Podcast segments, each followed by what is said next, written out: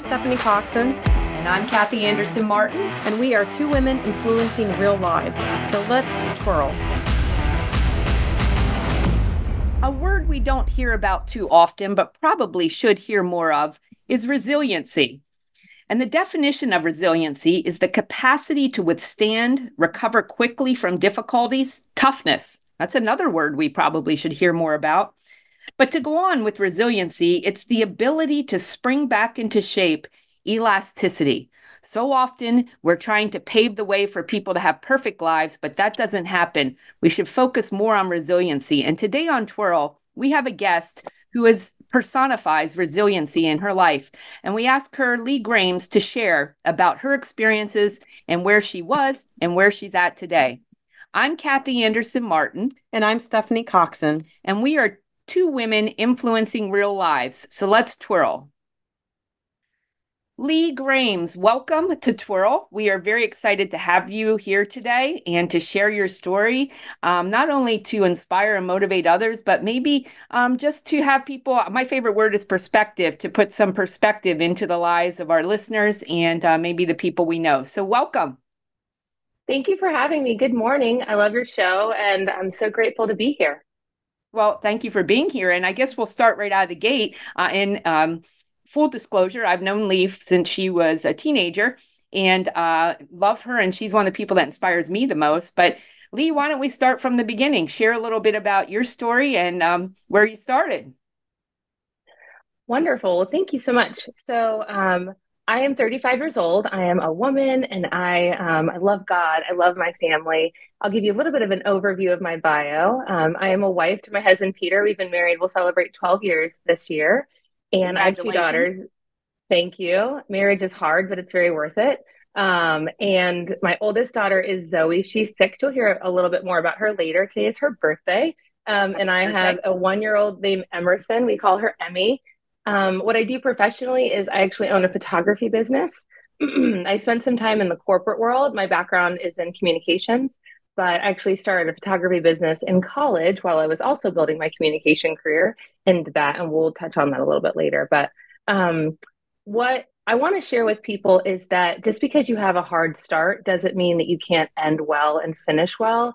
And I truly believe that we are all created in God's image and we are created with purpose and God can heal and redeem. And so when I think about, you know, recently celebrating Valentine's Day, the world we live in talks about romance and chocolate and cards. And when I think about love, one of the areas that I've had to really grow in is loving myself and not self-care like manicures and skincare, but loving my loving my story, the good parts and the bad parts, giving myself grace walking through forgiveness of people that have wronged me and have abused me and some of the trauma I've experienced in my life, because that is the ticket to being healed and being free and then living out your purpose. Um, so I've got a great life. I'm very healthy and stable, but it started really badly. So I'll give you a little bit of an overview. Um, my mom was a talented person, but she struggled with a lot of things. And I was an unplanned pregnancy when my mom found out she was pregnant with me, she was homeless, an active drug user living in a park in San Francisco. And so it's very much like a lifetime movie if you think about it.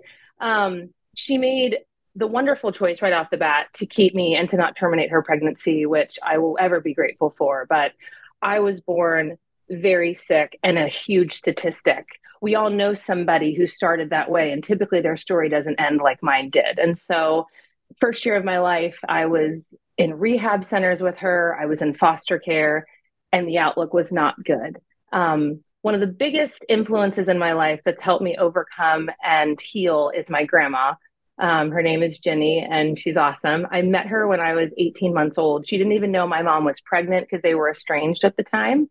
And so my grandma came into my life and brought faith. She brought some some stability, but my mom was an active drug user. So we moved a lot. There was a lot of chaos and there was a lot of drama. Um, fast forward a little bit, she died when I was six, and that was another tragedy. And my grandma became my legal guardian. We moved physically to leave the town we were in because there was just, it wasn't safe. And we quote unquote started over. And I don't know about you and like the our friends that are listening today, but we've all moved and tried to escape hard things and it comes with you. Um, but I was six, you do, you know, you do your best, which is crazy because my daughter just turned six. Um, but I did my best to try to ignore the trauma and fit in, but it never worked. So we did not have any money. We were on food stamps.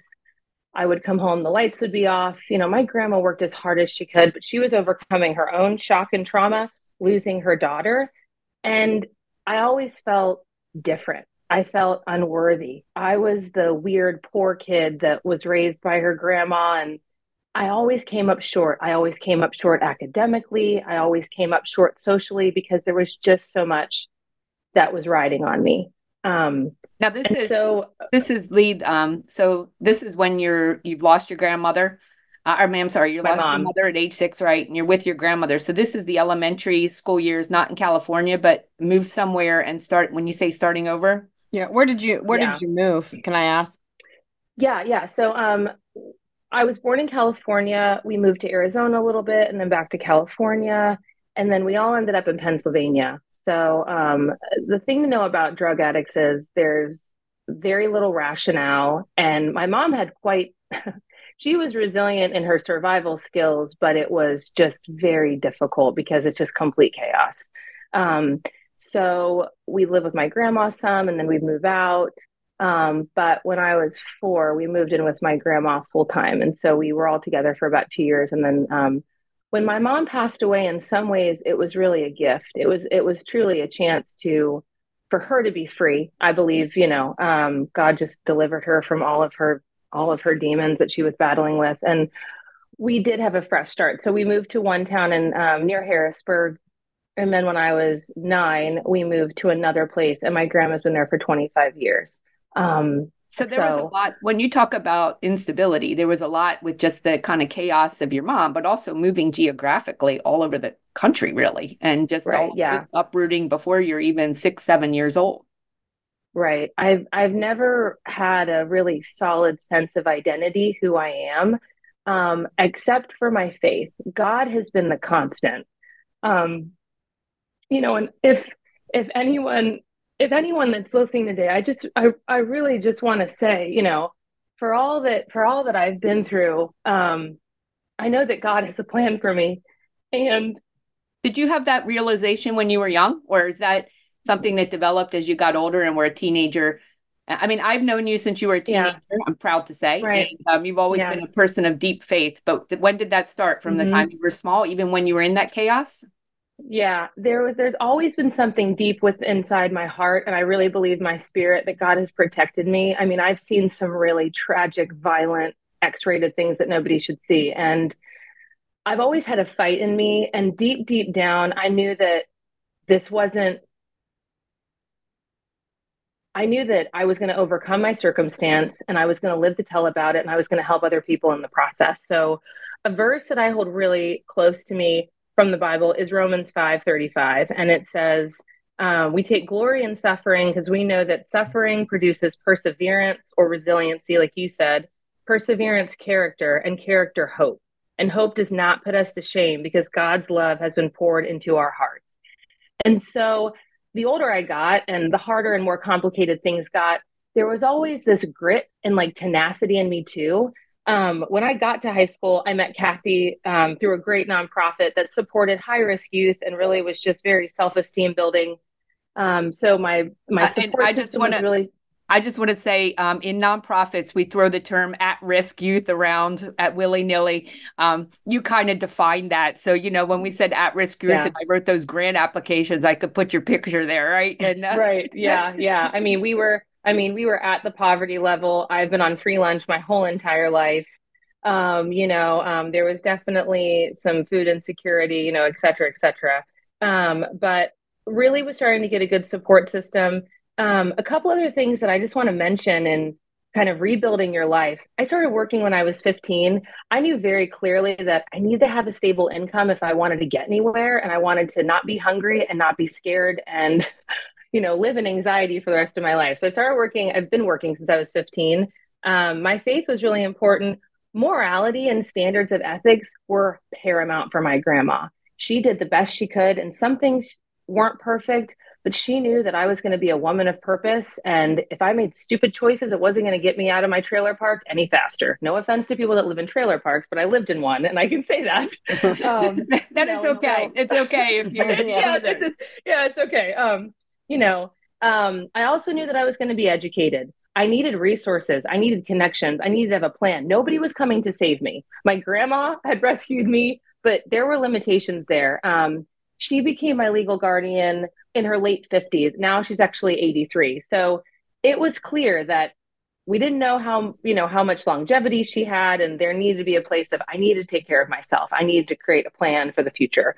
So education was really helpful. Leigh, um, quick question. Counts- yeah. Quick question. When you say that, like I knew I had to get a job, I knew I had to be self-sufficient, get an education that's the um, thing you see so many people and today there's so many dependency is a huge issue and i worked in the nonprofits yeah. for the past few um, years and two things happen either there's this cycle of dependency meaning you know somebody's on food stamps and free lunch and subsidies and government assistance and it becomes a way of life and um, another kid the next generation does it because that's what the previous did uh, and I've seen that. I mean, I worked in a, um, the Salvation Army, and we would see sometimes three generations in one household coming in for help. So there's that part. But then there's people right. like you who said, I don't want to do that. What do you think is the difference, right. or what makes that difference between those people that just kind of, and that's with everything. You know, I'm going to repeat. Yeah. Uh, if someone's an alcoholic, your mom was a drug addict, you know, a yeah. lot of those, the right. kids are drug addicts or abusers or whatever. Uh, and then mm-hmm. there's the opposite, like, I don't want to do that. What do you think is the key to make yeah. that change? It's a great question. I mean, one in eight children of an addict will become an addict themselves. The statistics are quite high. The, the first thing I would say is having a sense of belonging and identity that's bigger than yourself. And so my relationship with God kept me through because when the world was saying, you're a drug baby, you're an orphan, you're poor, I could say, I am a child of God. I have been created with a purpose. Though, you know, the enemy wanted to harm me, God said, That's my kid. She's going to do amazing things for the world. So I had a little bit of fight in me. The other thing I would say is that I, when I started working, it created such a great sense of pride and healthy confidence and self respect. And it really gave me a vision for the future because I knew that I had resources, I had skills. Um, when I looked at my surroundings, like, you know, I mean, my first car, here's just a reality check for this generation, which I think is funny my first car we bought from someone's yard. It was $200 and it was like three colors, like hillbilly deluxe. Okay. Like, and I went to school with kids. Parked outside the trailer drove... park, parked outside the trailer. okay. Yeah, yeah, yeah. A couple miles away. Um, but I parked at high school beside kids that were driving their old Lincoln and Mercedes. Um, you know, and so from an early age, I had to learn that my identity wasn't in my stuff. It definitely wasn't in my address. It had to be in my value of God created me with a purpose, but it had to be in my intellect that I can make a difference. Um, I have skills, I'm savvy. And over time, what I love about, you know, kids can work at 15. You could probably even do pro bono stuff in your preteens. Work ethic doesn't develop overnight. It has to grow little by little by little. And so by the time I got out of high school, I knew I wanted to go to college and I had been working for four years. I had been meeting new people um, through a number of different nonprofits. And so when I got to college, I was stable enough to get through, which was so important because if we expect an 18 year old to never work, not network, have never volunteered, it's not magically just going to happen. Especially the kids we're seeing statistically, they come from stable homes, they're well financed, they're well resources, they're well resourced. I'd like to see the stats because some of those kids are the least successful, frankly. Well, there's what, just no what, hunger. I, there's no drive. What was the first job? I don't even know if I know that. I was a busser at a restaurant. Um, I was eating dinner and they approached me and they said, You look like a really nice girl. Would you like a job? And my grandma's like, Yes, she would. Do you want her to stay? That sounds like, like, the white van pulling up and offering the kid candy. I mean, it was a it was a really safe restaurant. okay, like this doesn't sound yeah. okay, but we'll go yeah, with yeah, it. Yeah, I, um, I personally I, think I think every kid should work at a restaurant or in retail. It should be like a yes. goal oh, yeah, because when yeah, you do yeah. that, you have a whole different perspective. Yeah, yeah. I made seven dollars. I made seven dollars an hour, and I was like, I was so excited. But um, I bummed rides off these sweet old ladies at church that were retired. And then I got, you know, I got my car. Um, you know, I paid for my own cell phone. Like we just didn't, there wasn't any extra. So literally, my grandma would say this to me I can afford Salvation Army and hand me downs. If you want clothes from Old Navy or Target, you're going to have to pay for it. And so I learned very early on the difference between wants and needs. Um, you know, nobody was giving me a phone. Um, I mean, landlines were, I mean, this was 2003. So it was, it was a little bit of a different world. Um, but by the time I got to college, I knew that I really needed to be career focused. Um, I have a degree in communications and um, I had five internships. And the cool thing happened that's where my business started. So I had a camera. I was taking photos of friends and family, and I just started an online blog. And I was discovered by one of the largest Christian publishing companies. They're called Thomas Nelson. I don't know if you've ever heard of them. That's, um, that's a good one. Yep. Yeah, it's, it's a good place to start my now husband, I still remember I get this email and he's like, No offense, but nobody wants to pay you or buy your pictures. They're not that good. I said, Well, thank you. We thought it was a scam, but it was a real opportunity. And I they bought some images for book covers. I did a number of book deals. I did some interior photos. And then they said, We need your government ID number because we have your check ready. I had no government ID. I was, I mean, I was in my dorm room. I'm a blessed close 21. So I literally print off the paperwork and I go to an accounting professor at Messiah. That's I went. I dropped his class, which is funny. And I said, I need you to help me start a business. And he's like, Why? I said, Because I'm going to be a photographer. He's like, Who? And so I, I showed him everything, and he literally he helped me register my first business, um, my first photography company, and I did that book deal, and I um, hired a consultant. I just I really needed mentorship and guidance, let me, and that's the other quick, thing. Let me interrupt mm-hmm. you one quick thing before um you mentioned starting this side gig, but you had visions of doing other things, right? Uh, being in the media or news anchor or something like that, well, correct? clearly she got a degree in communications. Yes, because I want to back yeah. that because I wanted yeah. to share right. that of knowing um, of other ideas versus you weren't you didn't yeah. thinking I'm going to do this full time. You had visions, and then just share how that played out. Right. Um, absolutely discerning God's will for your life and what your skills and abilities are is a lifelong dance. Um, but I had been doing some public speaking in high school with the nonprofit that I had mentioned before, and people were very complimentary and they said, You would be great on TV. And I thought, okay. So um, I was a communication student and I did some nonprofit internships in development, and then I did a broadcasting internship, and it is not for me. I like I like video production. I don't like the culture of um, of the media. I did meet some wonderful people there that were very helpful. Um, but it was, it's definitely, it's not the Today Show. So, you know, you think every news station is the Today Show and you're going to hang out with, you know, Hoda and Jenna. You're not. Um, but, um, you know, and so I was, I was trying to figure that out. I had met another woman again. So you, you'll hear me say, I met somebody, I met somebody, I met somebody. I'm a raging extrovert, but when you don't have enough resources, go find somebody who does, because there's always somebody that has learned what you need to know and wants to come back and pull you forward. So, the sense of community and being connected with other people is a huge key to overcoming hardship and getting more stability. So, um, it was actually a woman that Kathy and I both know, and she gave me some insights on how I could be successful in the communication world. So, I was working on that. And then this photography thing shows up. And so, um, I, I want to interrupt here for a second because when Leigh was going to have this, um, we we laugh about this a lot. When she was had this dr- dreams of grandeur in to go on the Today Show and did her media t- in uh, uh, internship, she came in to visit me and was just going off about how bad it was and it was so hard and it she didn't her she was I remember she said I'm stuck. It was a su- summer right a summer internship. Yeah. And yeah. um, I sometimes am not most empathetic person. You don't say. I know. I That's just, an understatement. yes. and I sat and listened to her go on and on. And I said, Are you done? And she said, Yes. I said, You're not stuck. You have a summer internship and you've learned what you don't want to be. And um, stuck is working the second shift you know, in the plastics company because you have three kids and you're a single mom. And I think I said something to the effect with this, you know, because I'm very kind and empathetic pull up your pant, big girl pants, and get out Right, there and yeah. go find the thing you want to do. And I say that Yeah. because I said that at point and we laugh about that now. Yeah. But she has told me that at points in my life now when I'm like, "Eh, it's hard. She's like, uh, pull up your big girl pants. So now I like you. you're not not that I did stuck. before, but now I like you. So that Right, who, who you um, know goes comes yeah, full circle. Yeah, which um, you know, and I remember, you know, I and um, don't want to name drop, but I was um, I was mentored by um, one of the premier anchors in our area, and she was very kind to me, and she said, "This, this, you are a success. This has been a positive experience because you know that you don't want to go into broadcasting. You know, how many people do we know that have college degrees and they've never used them, or they've had higher education, masters, and they finally get in their field and they go."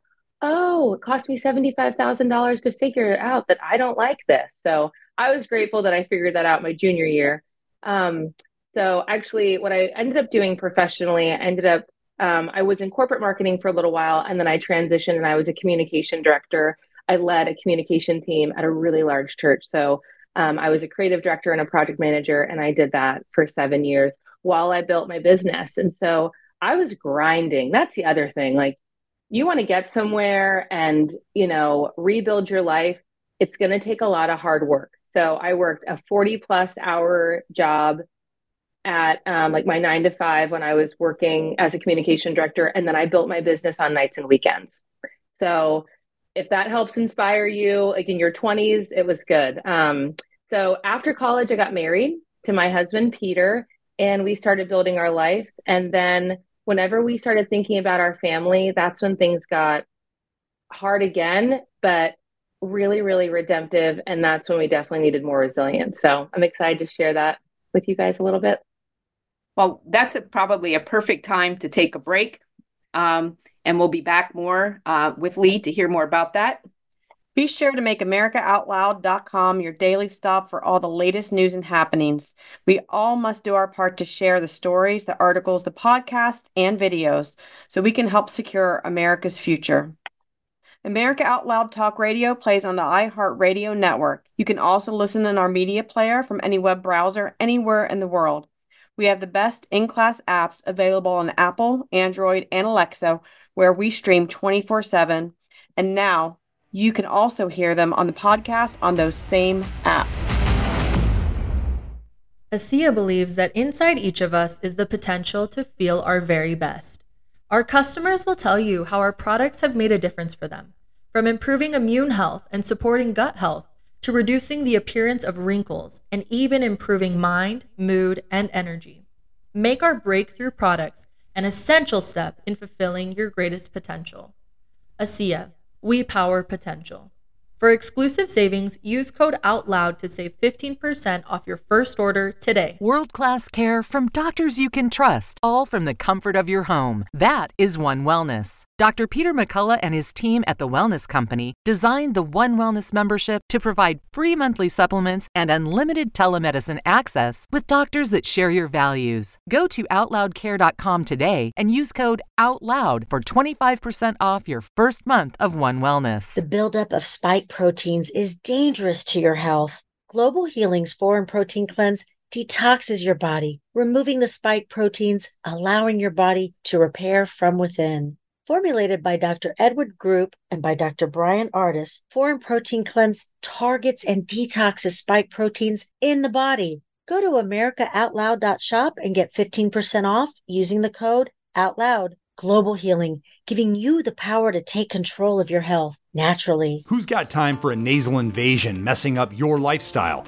Crush those nasties before they become a problem. For a limited time, when you add the new Cofix RX throat spray to your order with the coupon code OUTLOUD, you'll receive 20% off the entire purchase. Go to AmericaOutloud.shop. That's AmericaOutloud.shop and use coupon code OUTLOUD. Use Cofix RX because it works. Oral hygiene hasn't changed in 50 years, but our diet and the way we eat has, creating an environment in your mouth for bacteria to wreak havoc on your teeth and gums.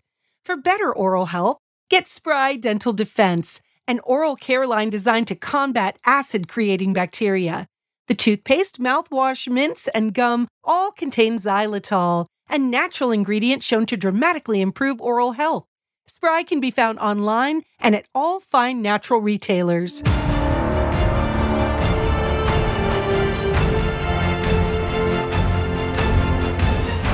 Well, the year 2024 must be the year of the Patriot, and AmericaOutloud.news will equip you with all the information you need to give new meaning to the words Patriot Act. For our actions always ultimately define our words. Now is our time, my fellow Americans. America Out Loud Talk Radio. Liberty and justice for all.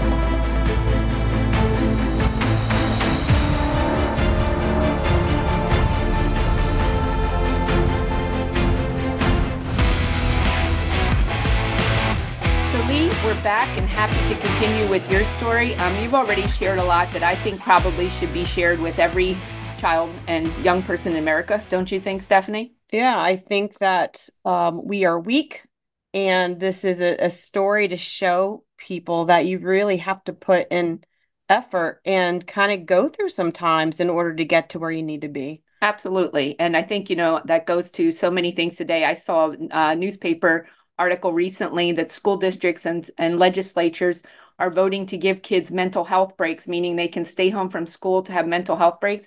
That drives me bananas.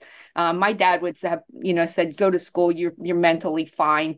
Um, and I say that because as Leigh shares her story, and, and it's not just Leigh, there's so many others and kids who deal with situations of not of their own choosing or thrust into it.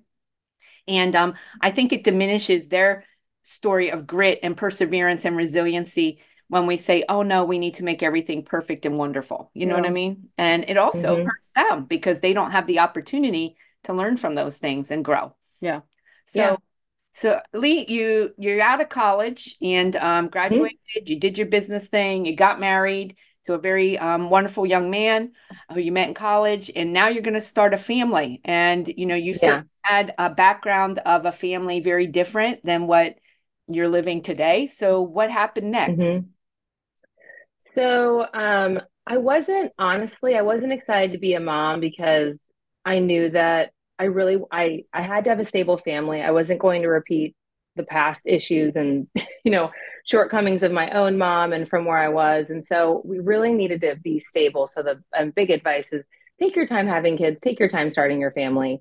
So we waited seven years, and I'm really glad. Um, we were 23 and 22, so we grew up together, got our first jobs together um, you know, and that was really important. When we did think about becoming parents, a really unique and cool thing happened. So I didn't have any inklings to have a baby. You know, you hear all the time, I want to have a baby.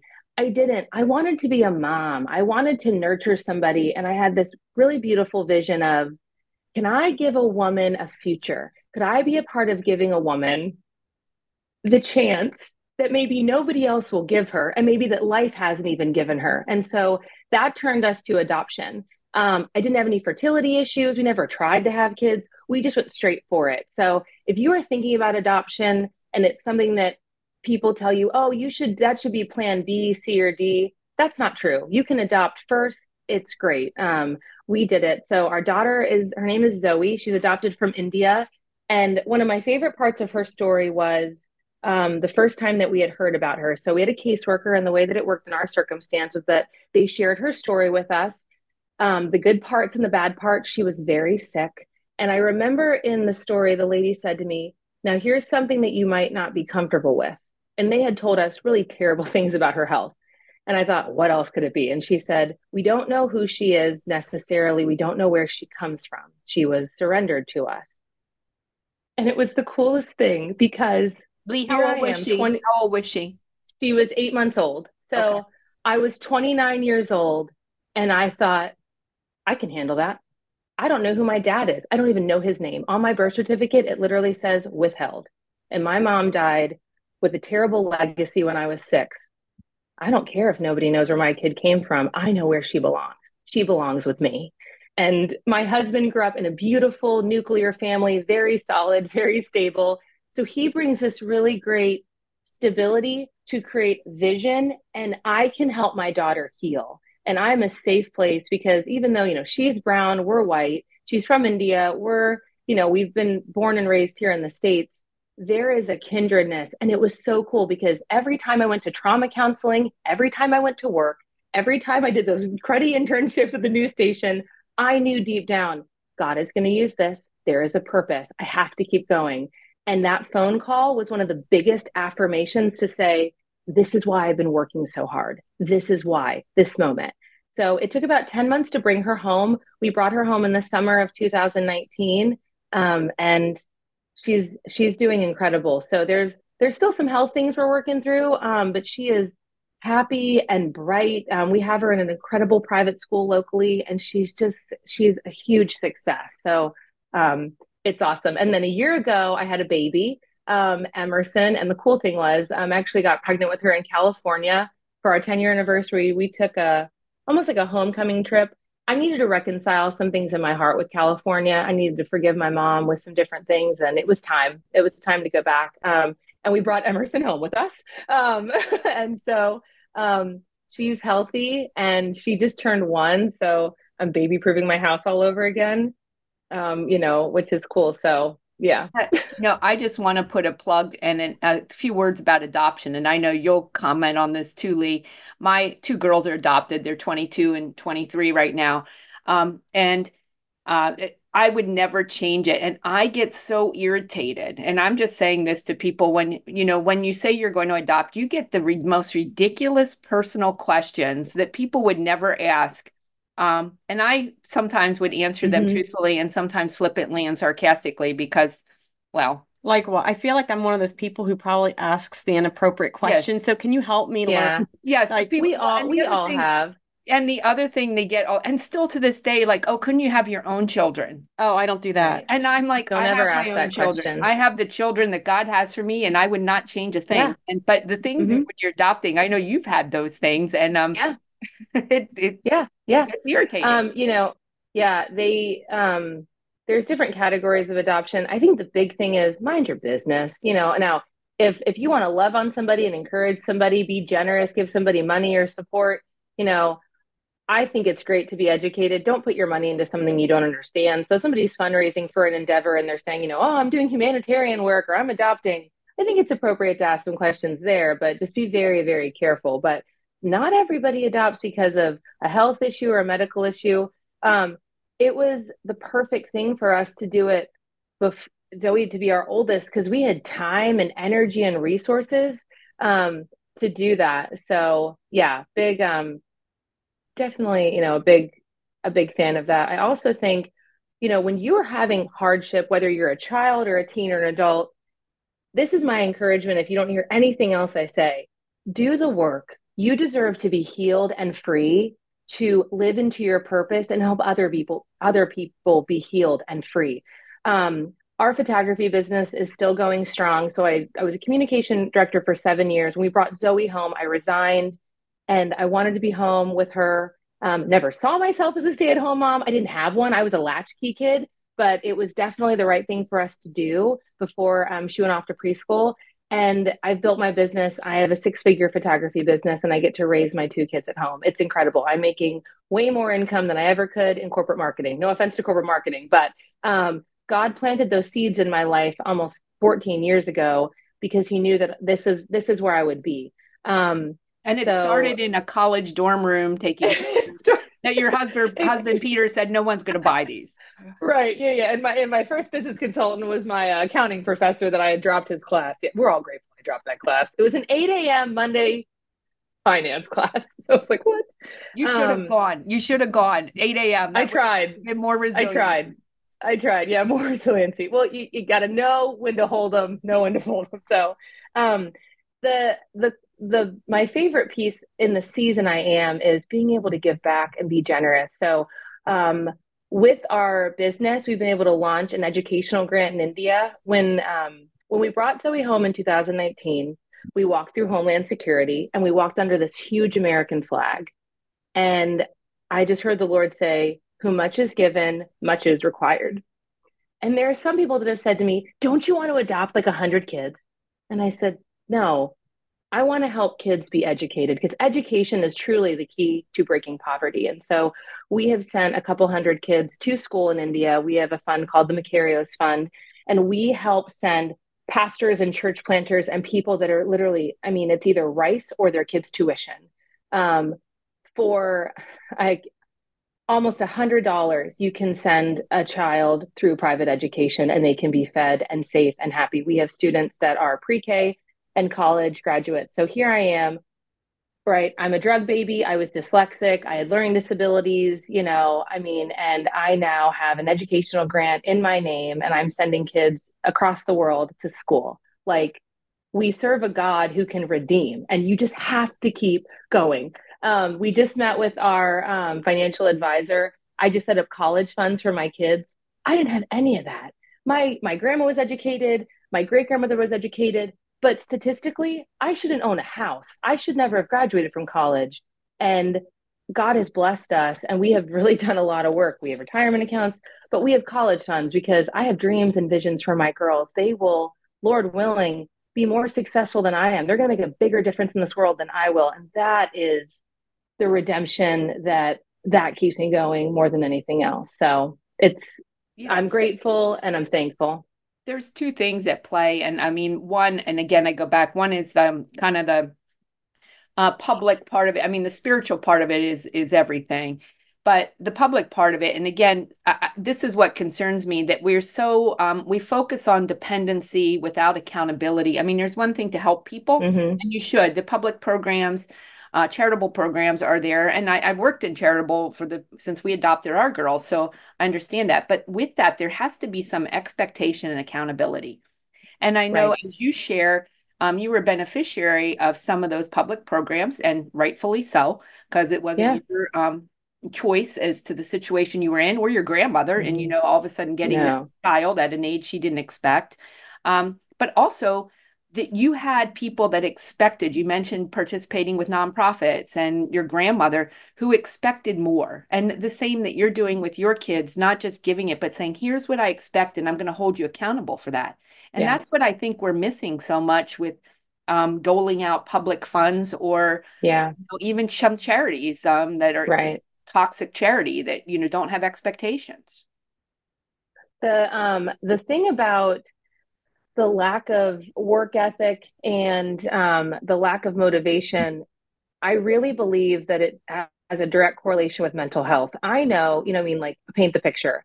When I was 15 working at this restaurant, I would come home and like the lights would be off sometimes. It was cold. Like it, we, it was a trailer, oil heat. My grandma did the best she could, but like it just wasn't enough sometimes. You know, we were food banks and all kinds of stuff. Um, but I felt really good about myself and I kept working. I had, I had tons of different jobs. I mean, even in college, I would have like two, three jobs because I knew deep down there was nobody that was going to pay my bills. And so you hear these stories of boomerangs, um, you know, and as a parent, I said to my husband, we can really screw up our kids. We have more money and resources and connections than I ever did. So my daughter has chores. We also need to let her struggle. I mean, like you know, the Bible verse I read in Romans, perseverance makes character and character hope. If I shield Zoe from every hardship in her life, she's going to be a pretty crummy person. So I don't want to see tragedy come in, but I need to allow her to have hard times. And so, you know, now I'm 35. I'm now I'm I'm still working through some of my childhood. Like I just had a counseling session last night, but I'm surrounding myself with women in their 50s and 60s that I admire and I'm saying, teach me how to parent my kids to success. What do I do? Because I learned a lot from the school of hard knocks. Like I know a lot of our listeners, but um, I don't want my kid. I don't want my children to be in poverty. I went. I worked hard, went to college, built a business so they wouldn't be poor. So we need to teach our kids how to work and make them hungry. And I think it's harder when you are in comfortable suburbia. It it really is. Um, but um, we have That's lots why, of chores and incentives. For That's why they say a lot of business owners. I've been to various uh, business things that a lot of business owners they go to um, rags to riches to rags in three generations. And I saw one family has a very very successful um, national business, and it was the third generation speaking, saying the problem is we didn't see like our parents saw our grandparents struggle to build this business. We didn't see it because by the time we came around, It's true. You know, Most our parents- fail at the at the third generation. Right. That's very true. And they said because we now that family w- was cognizant enough to realize what they knew and didn't know. Yeah. But the third generation, the grandkids said, I was always comfortable. My parents saw the struggle and the grit, you know, and that is, you're exactly right, because we do by Mhm. nature want our kids to be happy. You know, we want to step in, but we have to, the, sometimes the hardest thing is to step step back and say, yeah, they got to work this out themselves. That's Yeah. kind of like in the in the um world realm of we've not grown grown up in war or anything like that. So we've had a pretty easy life As Americans. as Americans. Yeah. Yeah. I mean, I we take our safety and our freedom for granted. Oh, I, I totally agree yeah. with you. Yeah. And so we focus on things that really don't matter. You know, we have these what I call first world problems because we didn't have to really fight for anything and we don't have to we don't have these hard lessons to learn from. So it it, it applies Mhm. to so many different both micro and Mhm. macro levels. Yeah. And that's why I love you sharing your story because a few weeks ago we had a story of someone who grew up in the Soviet Union under communism. A few I'm- weeks ago. Oh, that- was so a couple months ago. I so it's like it's all, you know, flows together. I mean, okay, what was it, months ago? I think so. It was, Yeah. but I remember that. But I mean, I, that was very, I think about that a lot because she was in another country. Her grandmother was in the gulag, all Mhm. kinds of stuff. But you're telling this story right here in the United States, and there's still struggle and so forth. And there's still things, like you said, we take for granted, even with the tr- trauma and issues that Leigh had, which we don't want to diminish. You were still in a free country. And like you said, um, Yeah. we don't appreciate. And Yeah. this is I would this is the say, story yeah. of a lot of people. Oh, she, she's telling a story. Again, I've been in nonprofit since my kids. This story happens at the places like the Salvation Army a hundred times a day. Yeah. Um, Yeah. so Right. yeah, Right. I would say, you know, I mean, along along your lines, there's a lot of things that you hear in pop culture, like, you know, I want to give my ki- here's a here's a catchphrase. I want to give my kids everything I never had, or you don't know what happened to me.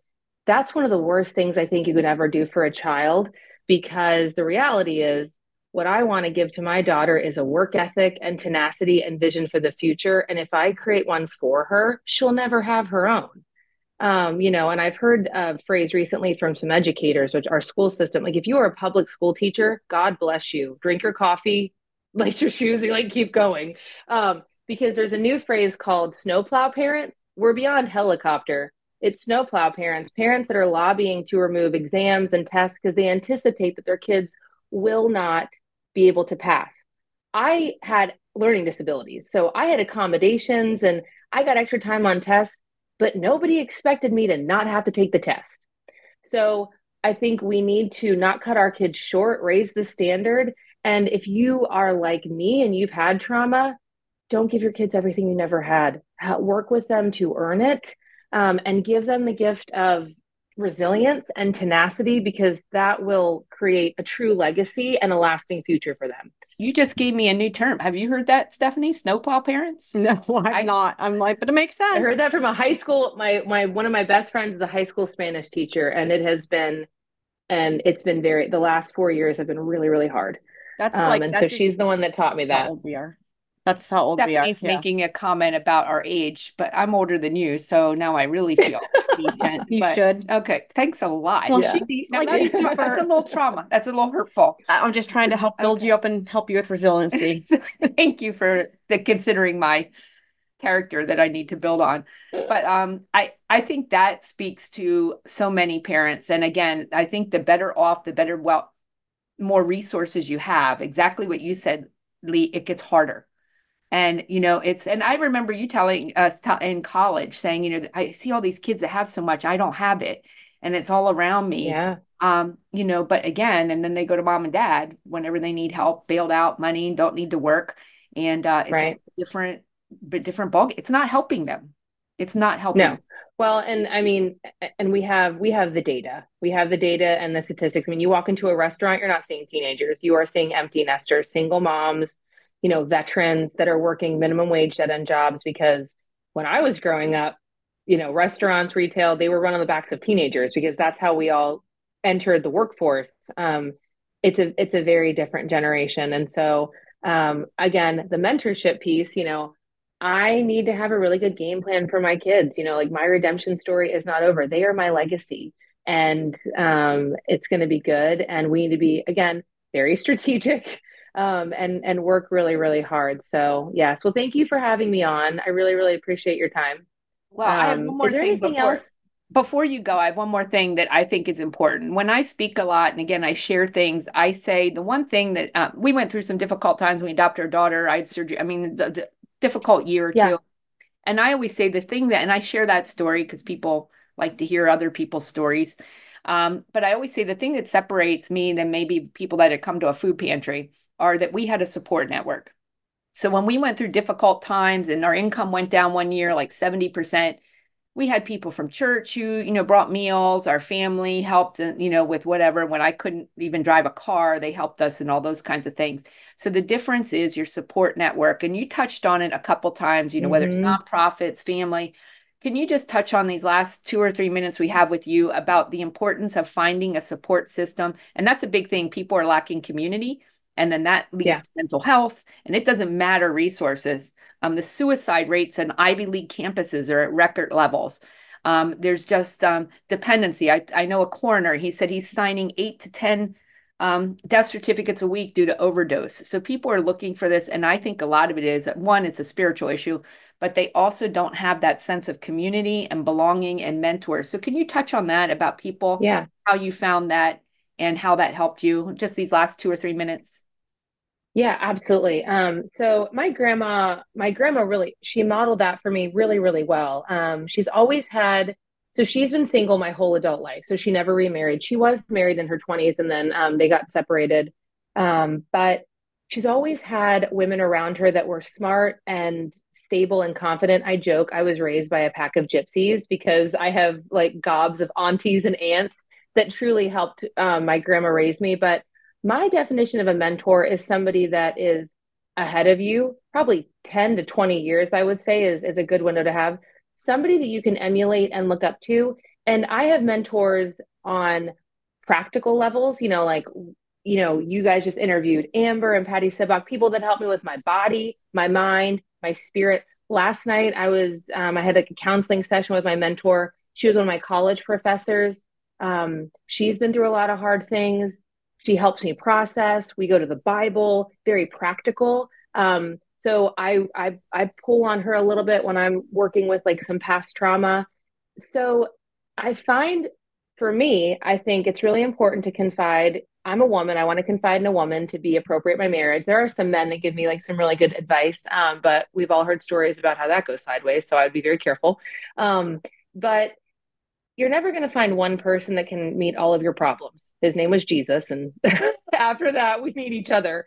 Um, so I really like to lean on certain people for, for financial advice. And then I have other people for fitness advice. And I have other people for spiritual advice. I have other people for parenting advice. I have friends that I can talk about my business with, and they have kids. I don't want to talk about their parenting because I don't like the way they parent, but they're really good business owners. So, um, you know, being able to create relationships and maintain relationships is the key to being a healthy adult. And you should practice that in middle school and high school. Know how to shake hands, know how to write a resume, know how to keep track of people because there are a lot of people like the two of you and like myself.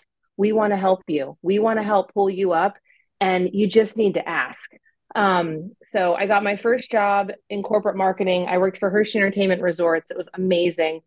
And I got it because I was slinging coffee in a coffee shop, and the marketing director came in, and my boss introduced me. And I called her and I said, I want to be you someday when I grow up. How can I do that? Can I just shadow you in your office for free? I just want to come and watch. And she literally said, Sure. So I shadowed, and then they gave me an internship, and that turned into my first job. So you have to ask for things. Um, be brave, be confident, counseling will give you more confidence. And when we're healed and we're not stuck in all of that trauma and shame, we will get more confidence to reach out and to make more friendships. So if you're feeling depressed, if you're lonely and isolated, get some help because that'll free you up to make friends and to build your support network as well. I um I want to thank you for being on here, Leigh. Do you have any um just 30 seconds, anything final, or is that that what did you leave us with what you want to share? That's yeah, it. thank you for having me. This is I hope I've inspired you and um, I've kind of given myself a little faith boost. It's, I think these reminders are always good. So thank you for having me. I really appreciate it. You know, okay, as we were talking to her, what kept on coming to my mind is during COVID, how they really broke down relationships, how they separated people. And we saw that those um, actions led to a complete mental health breakdown across the country. You know, it it's really uh, interesting how much people are struggling because of because, because of, of their missing relationships. right and now all of a sudden i feel like especially in the schools they're coming and saying oh now we have the solution we broke you down we isolated you we did everything we could but let's give you a solution of this this particular mental health and that worries me when the person who created the issue is also providing the solution to the issue I I agree. I I was a tad outspoken during COVID, as were you, more so, oh, Stephanie. Never. But I kept saying that we were created and God created us to be live together as with people. You know, no one went across the country and they went in wagon trains. Nobody's very few walked just said I'm going to just start walking, you know. And we were and Leigh had shared at every point and stage in her life um, while a lot of that difference, you know, came from her faith and inside, there were always people, whether it was her grandmother, nonprofit, people at college, that got that she was there and knew enough to know I need these people and still to know these people. And I think again that's so so important and something that we can't forget especially with screens and you know it's nice I use my phone all the time I look at stuff I read the news on my phone but you have to engage with people. You do. And we've we've lost that. You know, when you're out to eat or I, have seen Oh, it drives me. I know what you I, I have seen entire tables sitting there. They're with each other, but they're all on their phone. But they're not with they're, each they're other. not with each other. No. And, and I'm I'm guilty. I mean, sometimes my kids, even now, they'll be like, get off your phone because they're trying to tell me something oh, yeah. and I'm only half listening. Um, I, I just want to comment, you know, there's more to say with this, but um, I love hearing, I know Leigh's story, like I say, from knowing her, but she, there are a lot of people I've been, she's talked a lot about people helping her in her life. There are a lot of people I know are fabulous successful. There's a lot of people I've known through my business network. There's no one that I respect or have learned more from than Leigh. And there's no one that inspires me or propels me to do the next right thing more than Leigh. So she shared a lot about people helping her. She has helped me personally, and she's helping others. And um, I just can't even um, overstate that. And I say that because we all have the capacity to help other people if we even think we don't have it. You know, she may not have thought that when she was 16. She may have thought I was helping her. She was helping me, and she still does. I think it's through service that we really find our purpose. Absolutely. And that's not taken seriously enough in our culture anymore. We we tend to live in a very narcissistic culture and very self-serving at all levels, but it's when you start to serve others is when you start to really elevate not only yourself but but other people, of course. Correct. And um, we have a lot of macro problems in this world, a lot of problems within our country that we talk about on this show. Um, we talked about uh, last week with Doug Mastriano and some of the things he shared. But, you know, it boils down to we have to make the difference in our world. Leigh had a really hard start in life, um, as hard as you can have, but she chose to make a difference in her world where she was at, whether she was bussing tables in college, starting a business, um, and which has led to um, helping kids in India with education. Yeah, it's truly the American dream. I mean, Yes, that's what the is. Amer- She she's the American dream. It's what defines us, and and what I think we are losing because a, a lot of the way we view to you know our. i'm sorry, I'm going to keep it together. Safe spaces. Uh, yeah. Okay. Now I, my eyes twitching. Yes. Yes. Yes. Yeah. You know, I I I can't um, I I can't really say enough about the idea that you have to have natural consequences. You have to have those tough times. Safe spaces don't exist. I mean, th- they Right. really, they really don't. You know, show up even if you don't want to. Do the right thing. and do it the next day. if we don't want to and keep you know put that on repeat right i mean absolutely and and that's something we want to i hope with this show is balance some of the differences with you know people coming in and talking about our issues which we have to talk about as a country as Yeah. in the school whatever but then people who are real life examples of saying we could talk about the issues and statistics but then to say all right here's someone who lived it and i'm one of those people i learn more from someone else and their experiences than i do from the textbook well it puts it puts your life in perspective Uh, that's my favorite word perspective yeah, because we we all think we have it so hard, and then we run into the next the, the next person like, oh, maybe I maybe, I, didn't. Yeah, my life isn't so bad yeah, yeah I'm, I'm gonna I'm gonna celebrate what I do have, and I I think we all seriously need that. I mean, we do. We all need that because there is someone who always has it harder than we do. Yes. And that is again personally, it's macro, whether it's your company, you know, if you're employed, you say, oh, the company's bad, oh, the country's bad, the school's bad. You've got to do your part Yeah, and you got to keep doing it. And um, this show, if you noticed, has moved to a different time. We're now on at one o'clock on Saturday and Sundays, a lead into Peter, Dr. Peter McCullough, which we were kind of jazzed about that, Oh right? gosh, Like yeah. he's a rock star. Uh, talk about COVID, if it's standing up. Yeah. It's the, he is the guy. he took the hits. Absolutely. We think we took the hits. He Yes. actually took the hits. Yes, hits. we were just being snarky on Facebook, Yes. but he actually took the hits.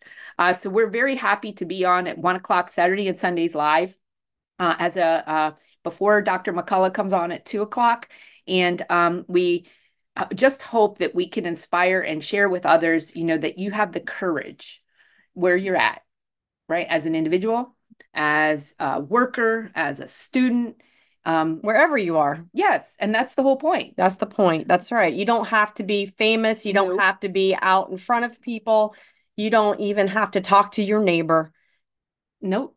Or, or you should. Or 'cause maybe that was you the whole should. point That about is the those point. relationships. I Okay. think you just went back on what we just I said. did, but you could talk to a, a different person. It doesn't have to okay, be your we'll neighbor. talk to Some neighbors talk are to not somebody. great. Have you seen the news reports? I yes, mean, well, talk to somebody. talk to someone. But the whole point, and the whole point of this show, is that wherever you are, in whatever capacity you can be, you can do it. Stand up, step forward, and speak out.